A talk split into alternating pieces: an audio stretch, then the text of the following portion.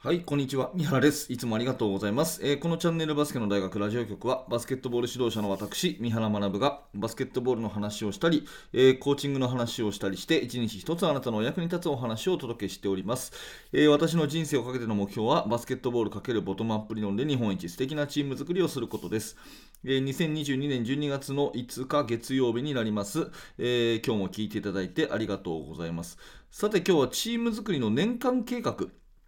のね、えー、お話をさせてもらいたいと思います。メルマガの受講者さんからいただいたメッセージをもとに、えー、お話をさせていただきたいと思いますので、よろしくお願いいたします。えー、本題に深く入る前にお知らせを2ついたします。1つ目は無料のメルマガ講座です。えー、この後読み上げますけれども、えー、受講者さんから、え質問も受け付けている、え無料のメルマガ講座やっております。もし気になる方、え指導者の方にはおすすめの内容ですので、え下の説明欄から、えリンクをクリックしていただいて、メールアドレスを登録していただきますと、私から直接メールを差し上げますので、よろしくお願いいたします。えもう1つは YouTube メンバーシップのお知らせです。メンバーシップの方では、えー、バスケの大学研究室でですね、投稿している記事をもとに、えー、大体30分ぐらいのですね、特別な動画講義を毎週配信しております。えー、興味のある方は、下の説明欄から YouTube メンバーシップ、えー、クリックしてみてください。よろしくお願いします。さて、えー、今日の本題でございますが、まずいただいたメッセージを読みますね。新チームになるこの時期に1年の計画の立て方についてということで、えー、中学女子のクラブチームを保護者としてサポートをしていますという方から連絡いただきました。ありがとうございます。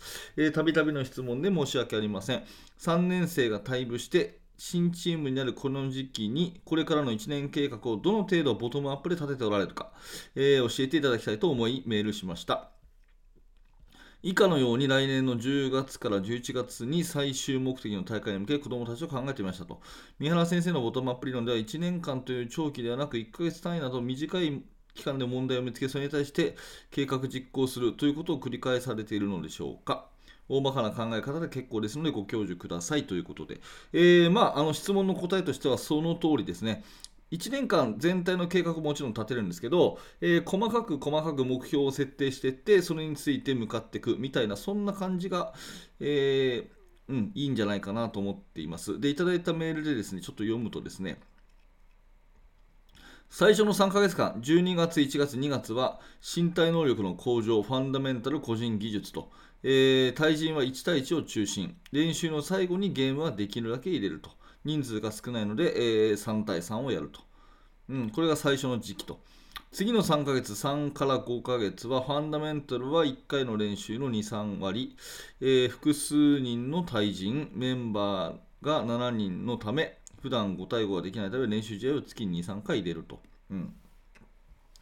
で、さらに次のだ3つ目ですね。次の3ヶ月、6月から8月はファンダメンタル1回の練習の1、2割、えー、月に1回から2回カップ戦などに参加する。えー、最後の、え、3ヶ月、9月から11月は公式の大会に向け調整、チーム形式の練習を主体ということですよね。うん。まあ、これももちろんいいと思うんですけれども、私としては、そうですね、一つアドバイスをするとしたら、えー、練習試合をなるべく最初に組んだ方がいいんじゃないかなと思います。あの目標がやっぱり見えないとうん目標があっていうか新チームになって自分たちの特徴それから自分たちの弱み強み弱みで相手チームに何が通用して何が通用しないのかみたいなのを感じないと練習がですね立てられないと思うんですね。その指導者の頭の中で、まあ、子供たちと話し合うとは思うんですけど、その想像の中でしかですねその大事なファンダメンタルが何かっていうのが分かんなくて、えー、試合の実体験であ自分たちはこういうとこ通用しないなとかですねこういうとこは結構自分たちうまいのかもしれないなみたいなのってやっぱり試合を通してじゃないとなかなか見えてこなかったりするので練習ばっかり積み上げるというよりはどんどん最初の時期こそ試合をやった方がいいんじゃないかなって私は思ってます、まあ、高等学校のバスケットだとねインターハイ予選で負けて全国大会に出れない、えー、東京だったら330、ね、チームのはですね、まあ、6月に新チームになるわけですね。でそしたらうんとまあ、走り込みだとか、えー、ファンダメンタル、これも大事なんだけれども、最初の時期にこそたくさんゲームをやって、課題を見つけるっていうことをした方がいいと思います。で、えー、まあ、そのファンダメンタルをこう積み上げていくように形作るというよりは、イメージとしてはですね、そのうんどんどん上に上にこう技術を重ねていくという年間計画ではなくて大きな石がドーンとあってそれをいろんな角度から削っていく彫刻みたいなね。なんか積み木でなんか作品作るっていうよりもいろんなところからこう角度を変えて削っていって整えていく彫刻みたいなチーム作り。そういう感じですね。なので、えー、そういった意味で年間通して同じような練習をする、うん、練習ゲームをやって課題を見つけてそして、えー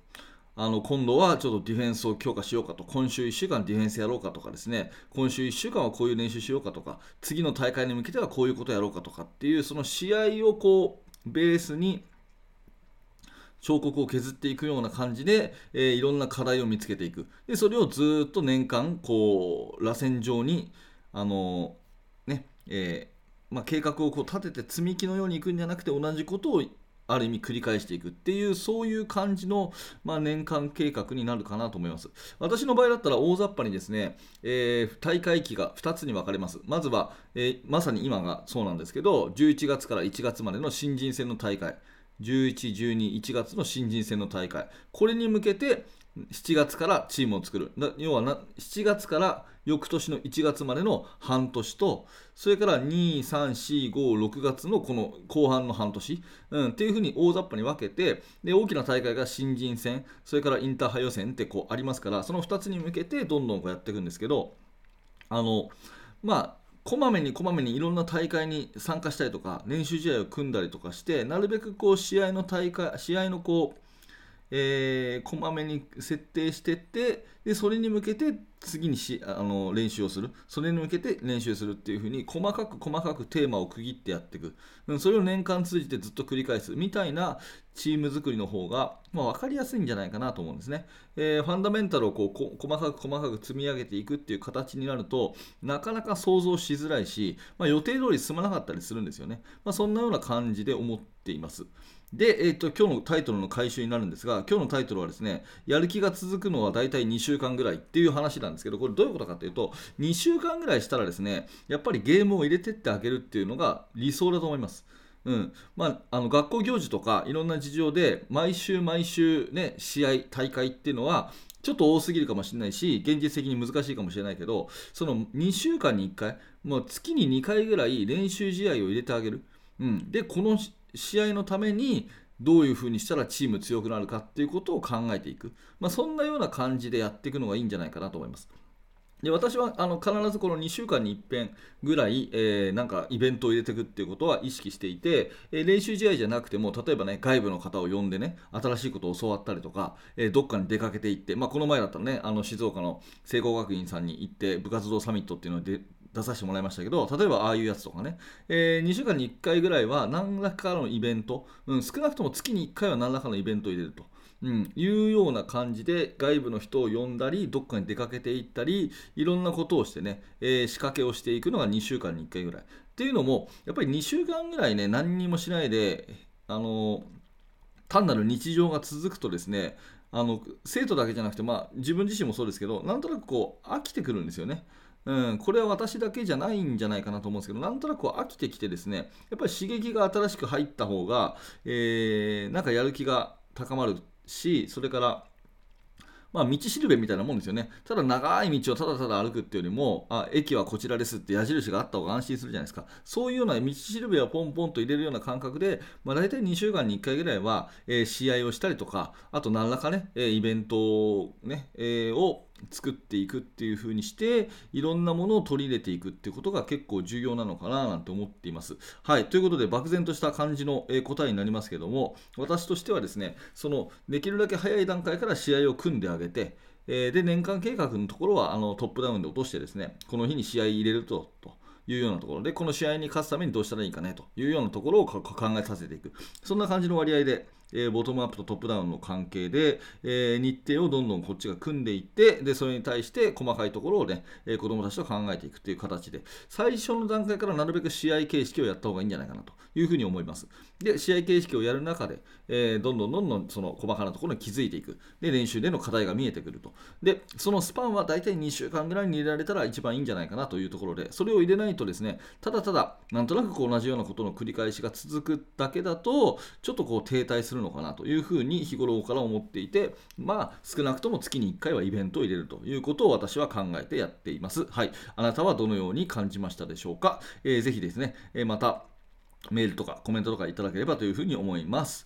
はい、ありがとうございました、えーこのチャンネルではいつもこんな感じでバスケットボールに関する話を幅広くしております。えーもしよかったらチャンネル登録をしてまた明日の放送でお会いしましょう。えー最後にバスケの大学研究室では現在進行形で手掛けている最新のチーム作りについて、えーほぼ毎日2000文字ぐらいの記事を、えー Facebook で投稿しております、えー興味のある方は下の説明欄からバスケの大学研究室覗いてみてください。